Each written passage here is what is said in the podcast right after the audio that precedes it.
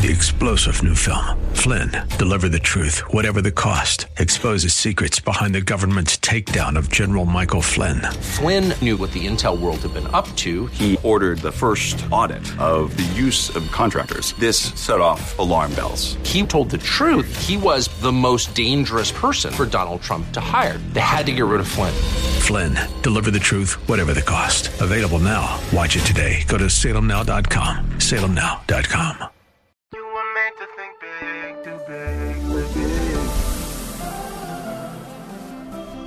tomorrow can be bigger.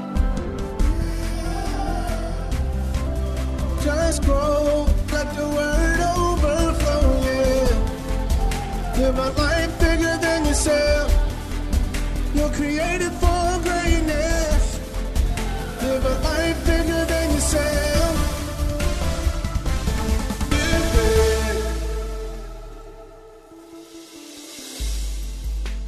Welcome to Live Big with Bishop Derek Grier, Senior Pastor of Grace Church in Dumfries, Virginia. Visit gracechurchva.org for this message and to find out more about how you can grow in Christ. We serve a big God, and we believe that His Word calls for us to live big.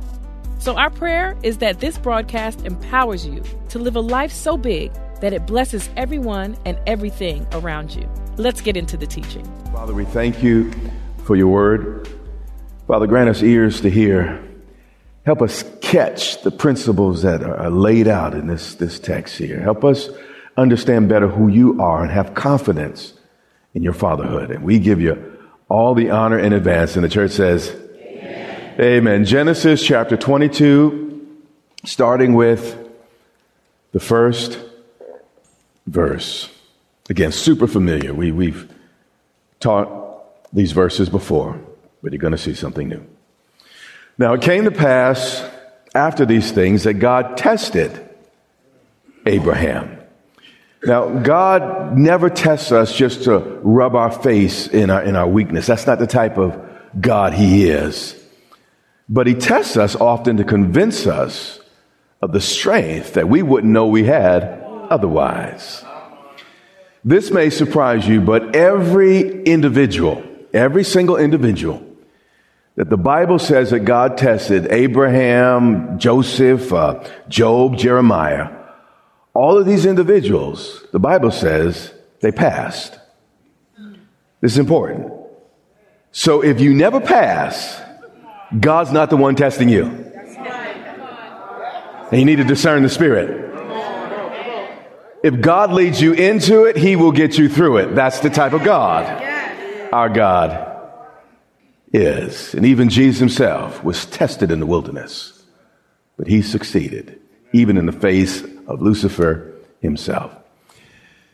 God's testing him, and He said to him, He said, Abraham, I want to show everybody what you are made out of. And Abraham said, Here I am. And as I said last Sunday, God's not looking for perfect vessels, just available ones.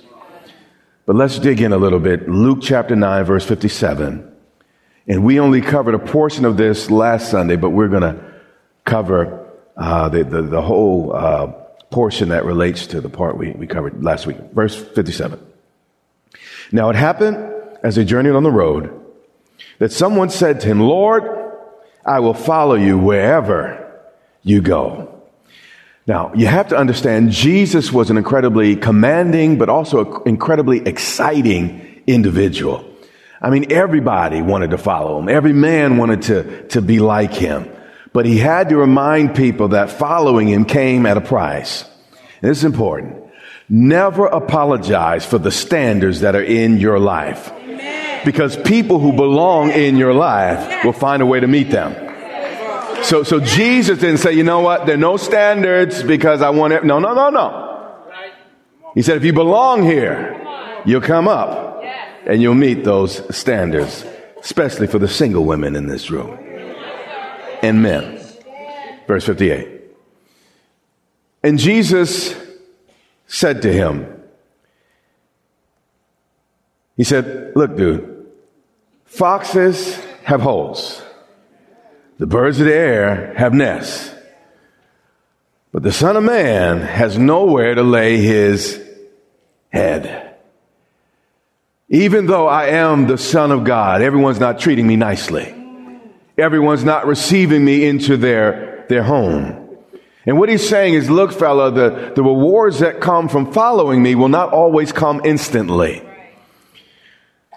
You see, discipleship is simply choosing what you want most over what you want now.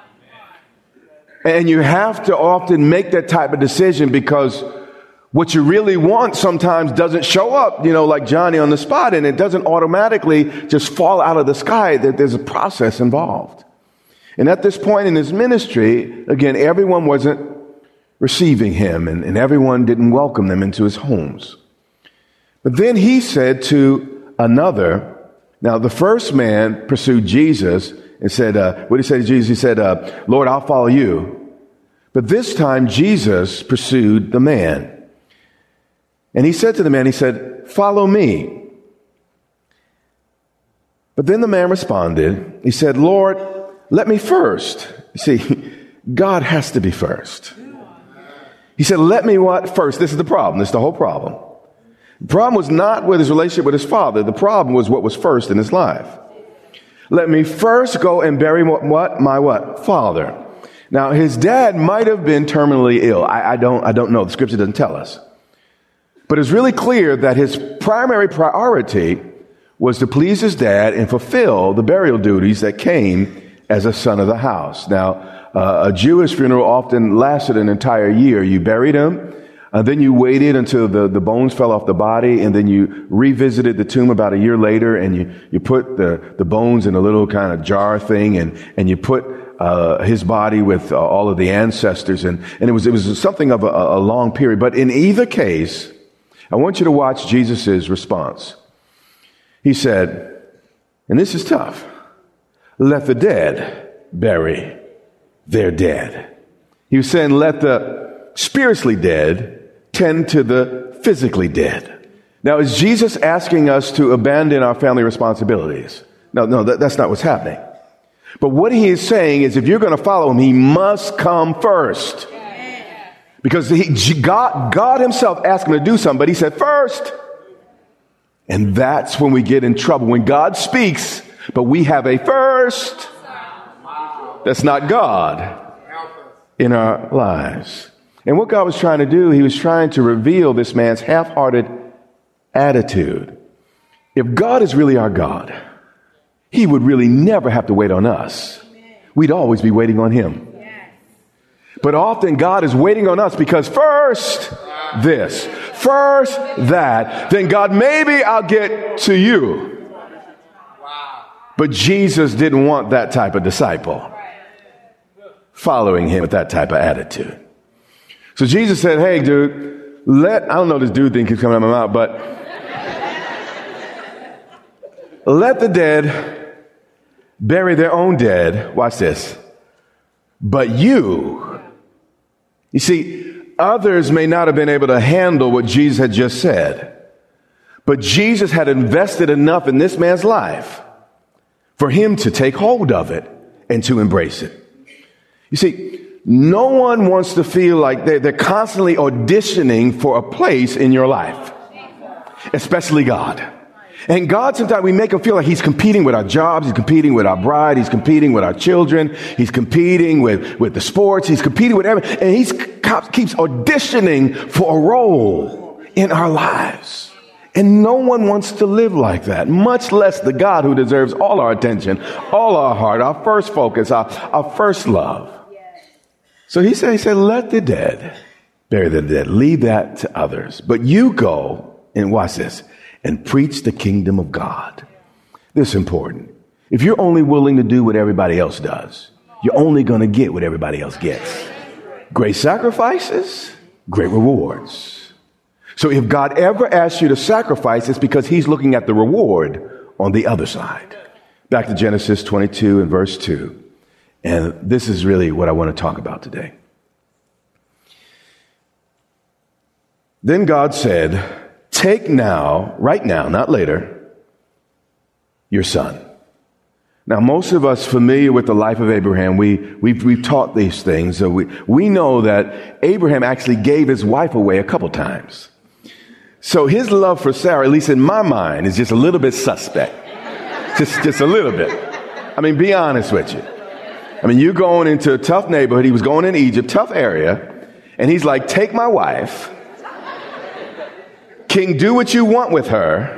And then he said to the wife, let them take you so they don't hurt me. How of you think you'd have a continuing and, and strong ongoing marriage after that particular point? so my guess is that his son was probably the only one that really, really, really had Abraham's heart. And by the way, these were not perfect men. They are all frail and human, like, like each of us. So don't be surprised when you discover some of their, their weaknesses. He said, take now your son, your only son Isaac, whom you uh, love. Meaning there was no one that Abraham was more attached to. No other person could take Isaac's place in, in Abraham's life. But here's what I know. Anything that comes before God has become our God. Even family. I love my wife, but that was Adam's problem. He loved his woman more than his God. So when she came with a piece of fruit, he was focused on the hips, lips, and fingertips. He's so busy looking down, he didn't look up.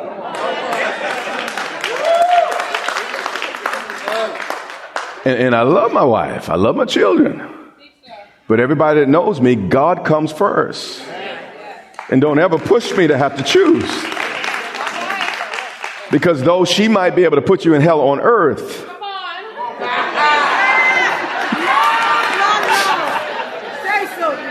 she can't in heaven. So, so in life, you have to make some choices.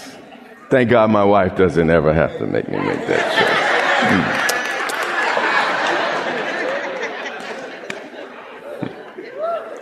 Hmm. he said, and go to the land of Moriah and offer him as a burnt offering on one of the mountains which I shall tell you. Here's a question. How could a loving father give up his only son to such a monstrous demand. I mean, see, we're reading the book and, and we're a little bit removed. I mean, put yourself in, in, in Isaac's situation. What type of God would ever ask that of a human being? But verse 3 is really interesting. It says, So Abraham procrastinated. No. He rose early in the morning. This is amazing. No dragging of the feet, no emotional turmoil. It's like he was whistling as he walked when you read the scriptures. And he simply saddled his donkey. I mean, I'd be fiddling with that, that saddle. I, I couldn't think right and all that, but, but he's just doing his thing, got up early, had his coffee and, and, and went out. I know that's not in there, but that's the way I see it. And he saddled his donkey and took two of his young men with him, and Isaac, his son. How could a loving father do this to his child in the name of God? How could this happen? Was Abraham a murderer? It's one thing to not treat your wife right, but being a murderer is a whole different category. But let's dig in. Hebrews 11 and verse 17 tells us a little bit more. And we're going to, when we go back to the text, we're going to also see it there. It says, by faith, by what? By believing something he couldn't see. By believing something that wasn't yet apparent to his eyes. Because he trusted in the character and the nature of his God in spite of what seemed so monstrous. And there are things and there are times in our life, but the thing God asks us to do really makes him look bad. And you have to really trust his character. And say, well, if God is asking us, asking me to do this, there must be some good reason. Right now, it doesn't add up and doesn't make sense. But if God's asking me this, and He's a good, good Father, there must somehow be some redeeming uh, thing that's going to come out of this situation by faith. And that's the problem. A lot of us don't have any faith. We don't really believe in God. And when he asks us to do something, we don't do it because, it's like, well, God, if I do it, something bad's going to happen. Well, does he love you? Is he for you? If he's asking you to do it, it's because it's best for you. And on the other side of it is a blessing. By faith, Abraham, when he was tested, offered up Isaac. He, God didn't pull it from him. He offered it up.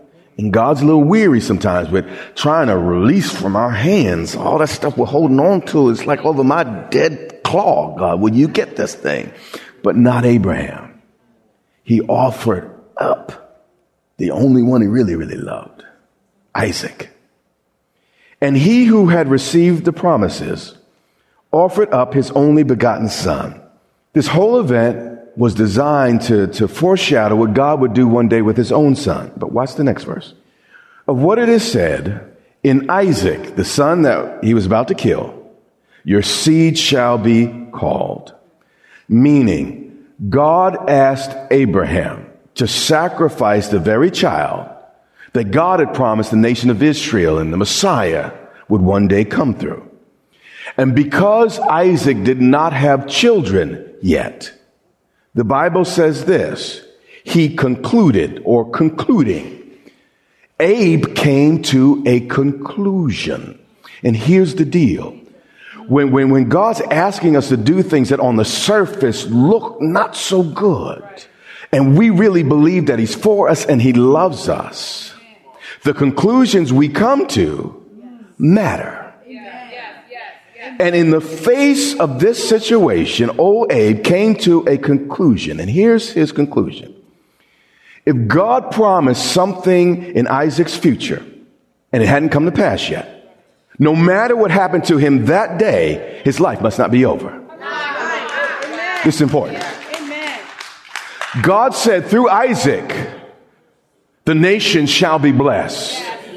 Out of Isaac, I, I will bless your seed and they will become a great people. But Isaac didn't have any babies. He didn't have any children yet.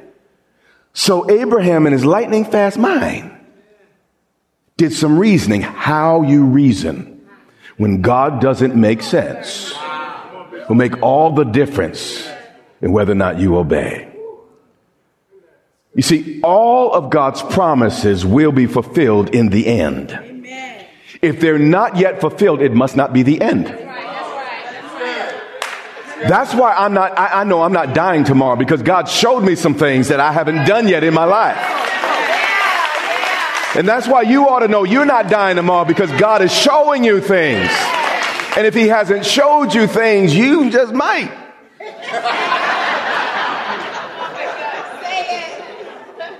But as for me, I'm like, Lord, keep showing me. Keep showing me. And the devil be like, uh, you getting old, boy. You know, the, the best, the devil is a lie. God, keep showing me, keep showing me. There's more life in this boy. Watch this. Concluding, this was his conclusion. Abraham's conclusion. He's not even under the New Testament. Is the Old Covenant. He didn't even have this whole book to read. He could only read up to Genesis 22. And actually, the Bible wasn't even written yet. Moses wrote it. So all he had was probably verbal narratives concluding that God was able to raise him up. See, his thinking was again, if God promised seed through this boy, and God's telling me to kill this boy, that must mean he's going to what? Get up and come back. Concluding that God was able to raise him even, even. I mean, even sometimes, you know, stuff gets really bad, really nasty and, and really difficult, but he's like, even death couldn't stop God.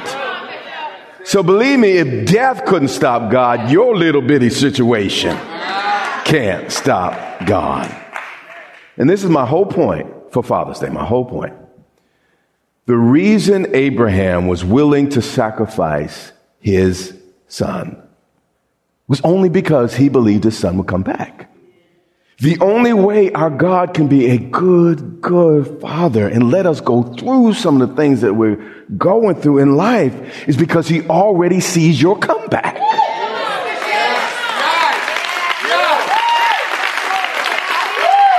Because you're thinking, God, are you sadistic? God, are you mean, how is this happening? God's like, I see the other side. And you need to operate in faith. You need to trust me. If I'm, eh, eh, listen, if, again, if I'm sending you to it, I'll get you through it. Just trust me. I got you. Genesis 22 and 4. Then on the third day, Abraham lifted his eyes and he saw the place afar off. But it didn't bother him because he knew weeping may endure for a night. But get through the night and joy comes in the morning. You see, God is not alarmed by what you're going through because He already planned and sees your reversal. Here's where my faith is today no one can hurt me more than God can reward me. So, some people say, Well, I'm believing God, I'll never get hurt. Good luck with that. Sometimes I get hurt bad real bad. But I'm persuaded, you know what? If they can hurt me that bad, oh, you can bless me that good. God, you will not be outdone by a human or by the devil. And that's where my faith lies, and I hope you're in the same boat. You know, I've illustrated this in the past. I, I kind of see life a little bit like a, a, a, bouncy ball. The higher you throw me down, the higher I'm going to bounce back up. But God doesn't promise you're not going to be thrown down. He just says you will come back. Five. And Abraham said to the young man, he said, um, Stay here with the donkey. The lad and I will go over yonder and worship. You see, Abraham, by faith, had a different perspective. You see, those of us that don't read this by faith, we're like, man, he should be wringing his hands. He should be crying and, and screaming. But you see, if Abraham faced a field of, of dandelions, he wouldn't see a hundred weeds. He'd see a thousand wishes. It's up to you how you see a thing. He said, stay here with the donkey. In other words, hold my mule.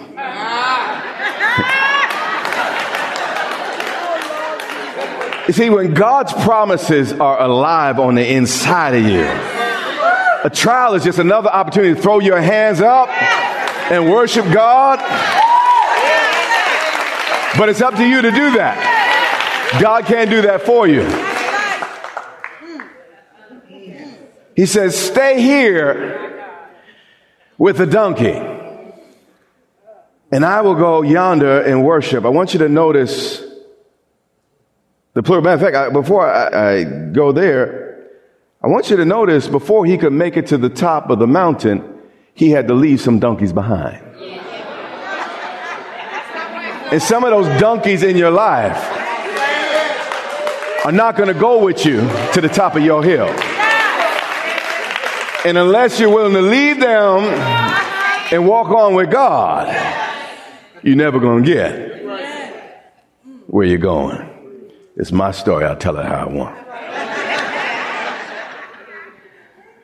He said, The Lord and I will go up yonder in worship. Notice the plural. That comes up here. And we. And we. And we. And both of us will come back. You see, Abraham had the comeback on his mind. And when you're dealing with sacrifice, have the comeback on your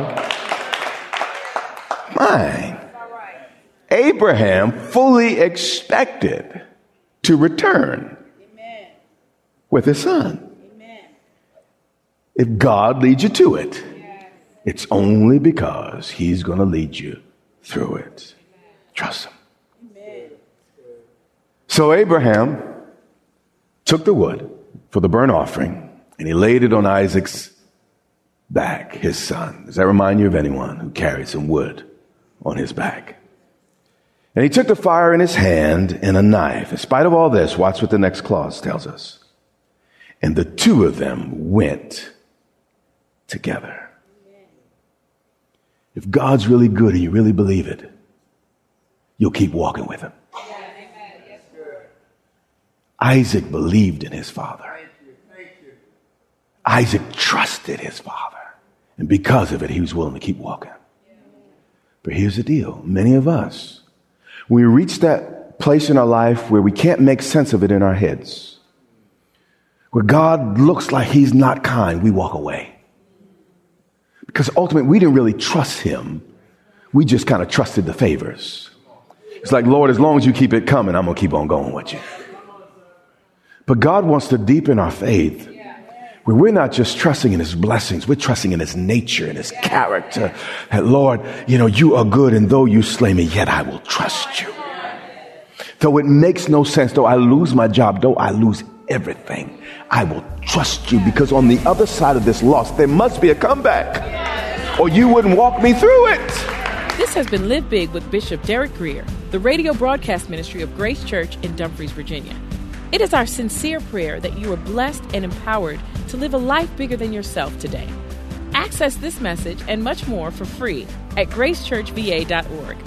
We also invite you to join the Grace Church family for worship online every Sunday and Wednesday on social media at Grace Church VA or on our website at gracechurchva.org.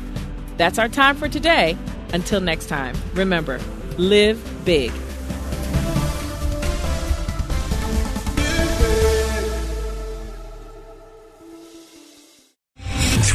General Michael J. Flynn, head of the Pentagon Intelligence Agency, knew all the government's dirty secrets. He was one of the most respected generals in the military. Flynn knew what the intel world had been up to. He understood its funding. He ordered the first audit of the use of contractors. This set off alarm bells.